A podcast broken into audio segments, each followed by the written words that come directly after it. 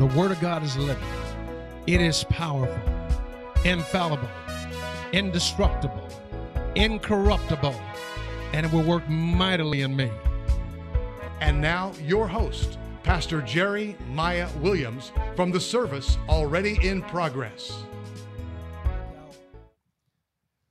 That's the bolo. Be on the lookout for email or something to come your way to say that we're resuming our children and our youth services. And I think we're going to shoot for starting that in the month of restarting that in the month of. Isn't that good news? Isn't that good news? That is good news. Amen. Let me share some other good news with you. Would you open your Bibles to the Acts of the Apostles? The book of Acts.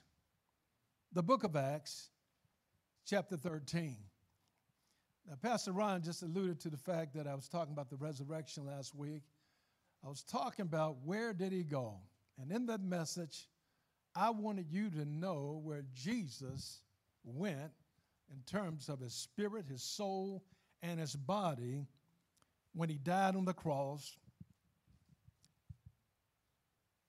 and when he was buried in a borrowed tomb and when he rose again. Now here in Acts chapter 13, I find this very interesting because we talk a lot about the Apostle Paul. I love the Apostle Paul. I love the Apostle Paul. And if there's somebody I could ever meet one day in heaven beside Jesus, I want to meet Apostle Paul. Apostle Paul had just recently been ordained, if you will, or separated unto the gospel as an apostle there in the church at Antioch. And he and Barnabas were sent out by the directive of the Holy Spirit. Now they're beginning to travel from place to place preaching the gospel. Well, they happened to come to a city, another city called Antioch, but it was called Antioch of Pisidia. Not Antioch in Syria, but Antioch of Pisidia. And they went into the Sabbath day. They went into the synagogue, I should say, on the Sabbath day, and the leaders of the synagogue, the rulers of the synagogue, I guess when they were through with all their readings and all their worship, they wanted to know that they have anything to say. And that's something you don't want to really ask a preacher. Preachers always have something to say. And so I want to pick it up at verse 38. So when Paul got his chance to speak in this synagogue, and he's speaking to these religious-minded Jews, here's what he said, and I want to sum it up with Acts chapter 13, verse 38 and verse 39. Therefore, let it be known to you, brethren, that through this man, speaking of Jesus, that through this man is preached to you the forgiveness of sins. And by him, everyone who believes is justified from all things from which you could not be justified by the law of Moses. Now, let me read that again because I really need you to get this today. I think some of you've already wrapped your mind, your heart around this truth. But the truth is you are forgiven. The truth is you have been justified. No matter what, no devil in hell tells you. So Paul said to those in the synagogue, therefore let it be known to you, brethren, that through this man is preached to you the forgiveness of sin. This is why Jesus died. He died as a sin offering so that all of our sins would be forgiven. And by him, everyone who believes. Now, this is the operative word. Forgiveness means nothing if you don't believe it, you're forgiven. Justification means nothing if you don't believe you've been justified. But by him, everyone who believes is justified from all things. All things. Now, I know we were all sinners before we came to Christ, but let's keep it 100. Some of us was worse sinners than others. And what Paul is preaching is that if you believe you've been justified, then you have been justified from all things. All things.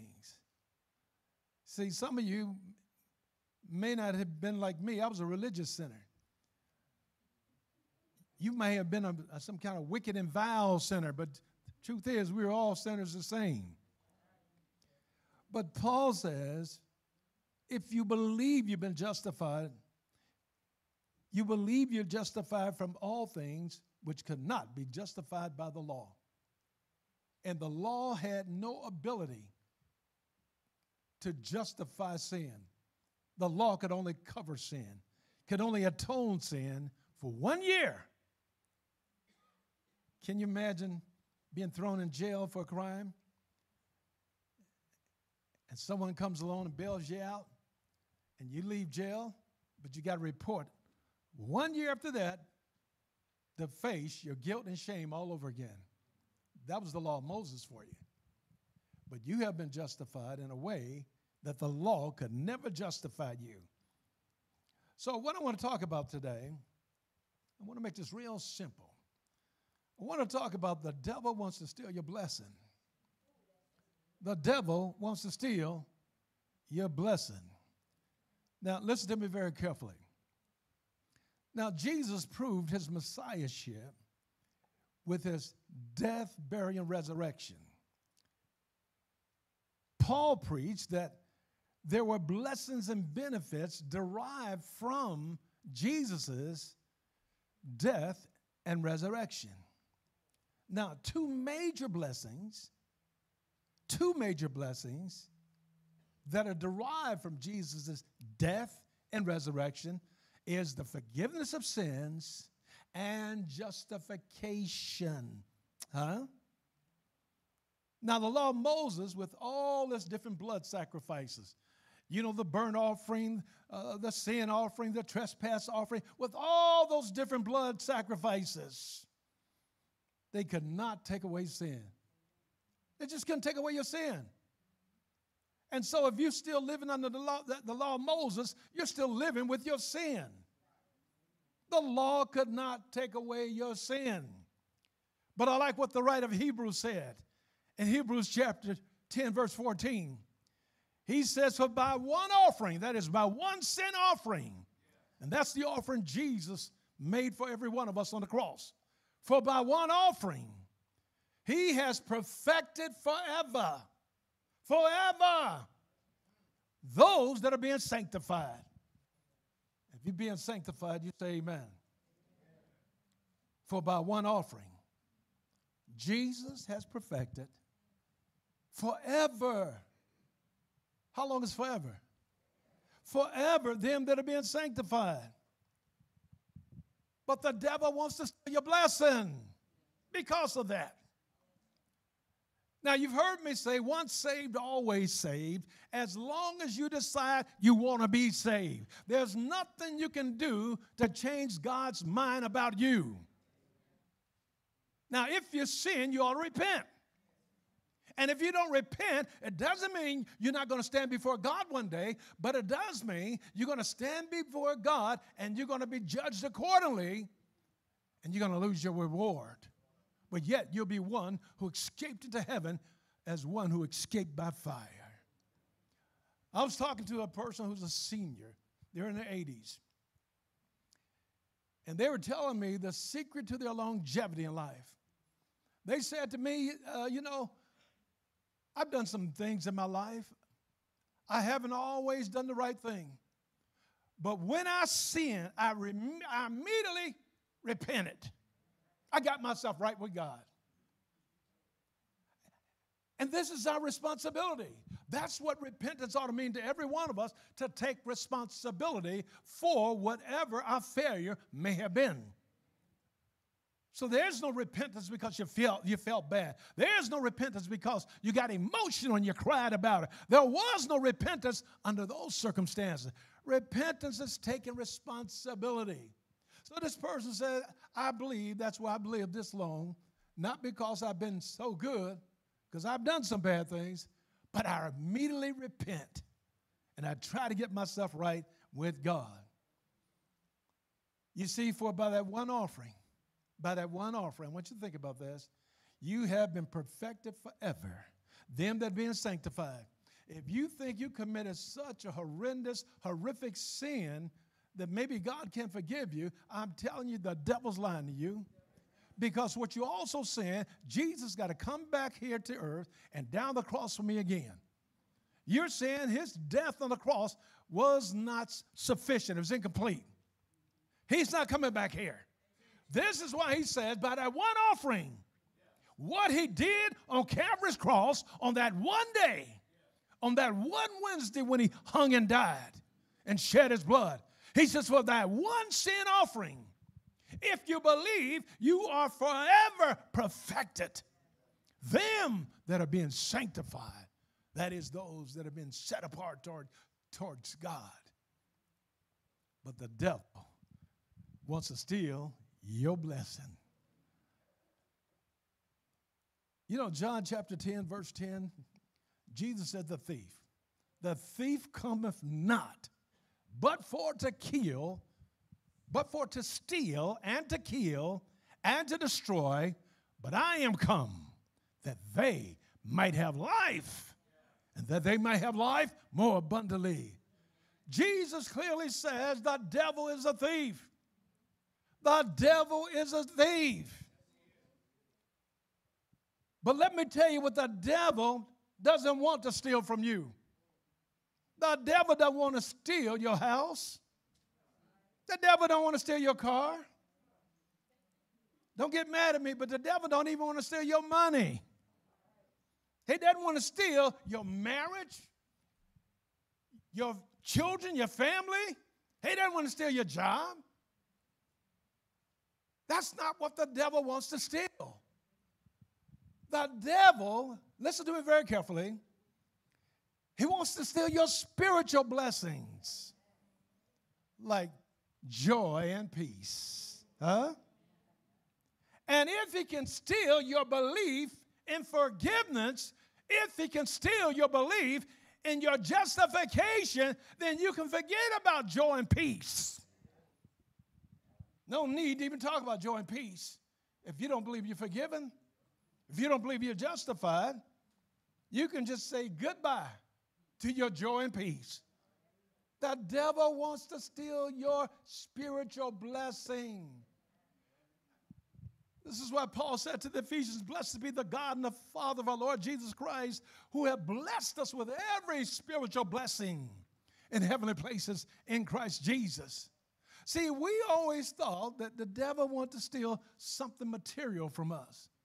So we put a lock and a key on it. We lock our houses. We lock our cars.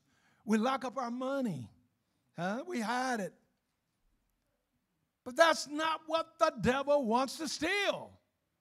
He wants to steal your spiritual blessings. Amen? Amen. Now here's what Paul told the Ephesians Christians. In Ephesians chapter 1, verse 7. Paul says in him, that is in Jesus, we have redemption through his blood, the forgiveness of sin, according to the riches of your grace. You have redemption through his blood. You see, it was the blood of Jesus that redeemed us. That was the purchase price to buy us back from the devil who had us in this world, who had deceived us.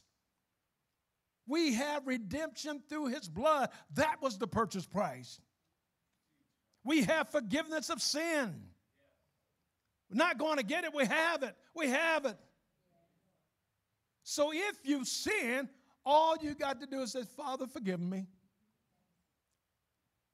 John said, 1 John chapter 1, he says, if you confess your sins, he is faithful and just to forgive you of your sins and cleanse you from all unrighteousness. Why? You have redemption through his blood.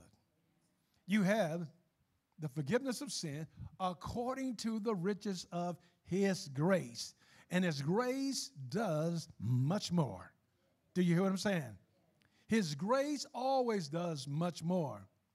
And so when you're forgiven, you walk in the light as he is in the light. Now you got your joy and your peace because you walk in the light as he is the light, and we have fellowship with one another. Why? Because the blood that Jesus shed, the blood of Jesus cleanses us from all sin. That's the cleansing power of the blood. So what is forgiveness? Forgiveness of sin is granting you favor. I want you to think about that.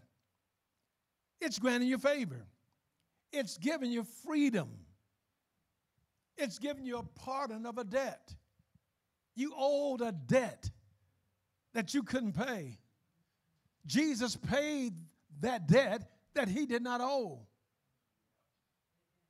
If you owe a debt that you can't pay and somebody comes along and gives you a bailout and pay that debt, that's favor. Yes, it's true, favor isn't fair because you know the life you had lived. And you didn't pay for the life Jesus did. So forgiveness of sin is granting you favor. Every time God forgives us, he grants us favor. When Jesus died on the cross, God the Father was granting us favor. He was giving us freedom from sin. He was giving us freedom from the pardon of the debt of sin. This is why we feel joy and peace to know we are forgiven. So if the devil can steal that, if he can steal your belief that you're forgiven, then he's also stole your joy and your peace. Oh, this joy I have. This joy I have, the world didn't give it to me. And I believe the songwriter says the world can't take it away. Don't let the devil take your joy away by making you think you're not forgiven. Huh? But we're also justified. What do you mean we're justified? We're justified just as if, here's the way to look at that word justified, just as if I had never sinned. Now, that's going to be challenging for some folk to put their minds around because you know you sin. But justification says, I want to treat you as if you had never sinned. Huh? Romans chapter 4, verse 25. Romans chapter 5, verse 1. Here's what it says. It says that he was offered up for our offenses. That's why he hung on the cross. He was offered up for our offenses, but he was raised again for our justification. When Jesus died on the cross and shed his blood, that was for the forgiveness of our sin. But he was raised again the third day, according to Scripture, for our justification. What is justification? Justification is a vindication. You've been vindicated. It's a vindication. It is to render you righteous as if you had never sinned. Let me say it again. It is to render you righteous as if you had never sinned. Justified, just as if I had never sinned. It's an expungement. You know, in the natural, when we talk about the criminal legal system, a person commits a crime, and maybe they're guilty of sin. They're arrested, thrown in jail. And somebody will come along, and they'll put up the bail for that person. And so that person is released from jail on bail. Is that right? But justification goes way beyond that. Now, here's justification, spiritually speaking. You were guilty of sin as a sinner. We all were. All have sinned and fallen short of the glory of God. We were guilty of sin. And we were imprisoned in the jail cell of Satan. Jesus hung on the cross, shed his blood, and paid the price of our bail so that we could come out of that prison called Hades. We could come out of that prison. Now that we're out of that prison, Jesus says, on the third day, I will raise myself again for your justification, for your expungement. What is an expungement? When your record is expunged, there is no public record that you ever committed the crime. When your record is expunged, there is no public record of that. It doesn't come up on the background check. You just can't find it. It doesn't exist. You've been expunged. And this is what the devil wants to steal from you. I remember when I first got saved. You see, I need to wrap this up. I'll finish this next week. I grew up in the church in a religious setting where our righteousness was based on our religious activities more so than they're based on the Word of God. But after I, graduated from college and the guy who became my best friend witnessed to me, and he broke it down to me, and I saw the truth of the gospel for myself. I got saved. And, man, I knew I was saved. Notwithstanding all the baptisms I had growing up, notwithstanding all the churchiness and going to church every Sunday, over and above that, I knew I was saved. In fact, I felt so good when I got saved. I called my mother. Man, I couldn't sleep.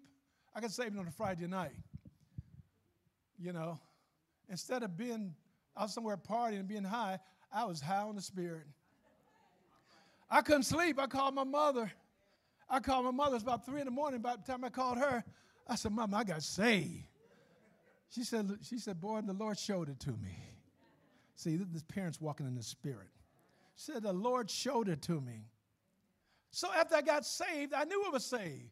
But every now and then, in my prayer time, I would find myself envisioning Christ on the cross, asking God to forgive me again, just in case. Now, don't raise your hand. Some of y'all do that too. You've been through that. You've asked God to save you just in case it didn't stick the first time. Huh? And see, what that really is, beloved, that's a sin consciousness. And it took me a while to break out of that sin consciousness because I kept repeating Romans 10:9 and 10 in my prayer, confessing the Lord, with my mouth, believing in my heart that God had raised him from the dead for me because I want to make sure. Then I got to a place where I began to get some teaching like I'm trying to impart to you now. What the devil wanted to steal from me was my sense of joy, my sense of peace, as long as he could keep me blinded about my forgiveness and my justification. This is what he wants to steal from you. So how does the devil steal? How does he steal? I'm going to finish this next week, but how does the devil steal? The devil steals two ways: accusation and condemnation. That's how he steals. If he can accuse you of something and you believe the lie, he will steal every spiritual blessing God has given you. If he can condemn you, he can make you feel so unworthy of anything of God. The devil steals through accusation and condemnation. But we have to remember that we have overcome him by the word, by the blood of Jesus Christ, and by the word of our testimony. And what is that testimony? The blood of Jesus Christ. Because of the blood, I'm forgiven. Because of the blood, I'm justified. And we overcome him, and we love our lives not unto the death. In other words, we live our lives for Christ, and we're not afraid to die because we know that if we die, we're in good hands. Good hands. Truth be told, the devil really doesn't have any power other than your power you relegate to him, because you believe his lies. You believe his accusations. Peter says he goes about as a roaring lion, seeking whom he may devour. He says not, he says a roaring lion, a roaring lion. He didn't say a lion with any teeth. He said a roaring lion. So I call that an indentless lion. In other words, he doesn't have any teeth. He's an indentless lion. He goes about as a roaring lion, seeking whom he may devour. And in his roar, he wants to roar so loud in your spirit, so loud in your soul, that you're not forgiven, you're not justified, and then he completely destroys all your peace and your joy in Christ. But as Paul told the Romans, in Romans 4, verse 25, and chapter 5, verse 1, that I forgot to quote, he says he was offered for our offenses, and he was raised again for our justification. Therefore, being justified by faith, oh my God, therefore, being justified by faith, we have peace with God through our Lord Jesus Christ. I'm telling you right now, I'm at peace. You can say what you want to say about me. I'm at peace. Huh? I'm at peace. Huh? I've been justified. I've been justified. A lot of people live with the mentality that if you do certain things, you go certain places, and the rapture comes, you may not make it. Oh, no, no, no. That's no peace at all. Huh? Listen here. I can go where I want to go. And every place I want to go, I don't want to go because I know it doesn't please him. But even if I went, I'm at peace because I've been justified. Therefore, being justified by faith, we have peace with God through our Lord Jesus Christ. I'm going to pick this up next week and talk about the spirit of accusation and condemnation. But you are forgiven, beloved. And don't let the devil lie to you about your forgiveness. Don't let him lie to you about your justification, because if he does, he's going to steal your joy and peace. And remember, it's the joy of the Lord that is your strength. Amen.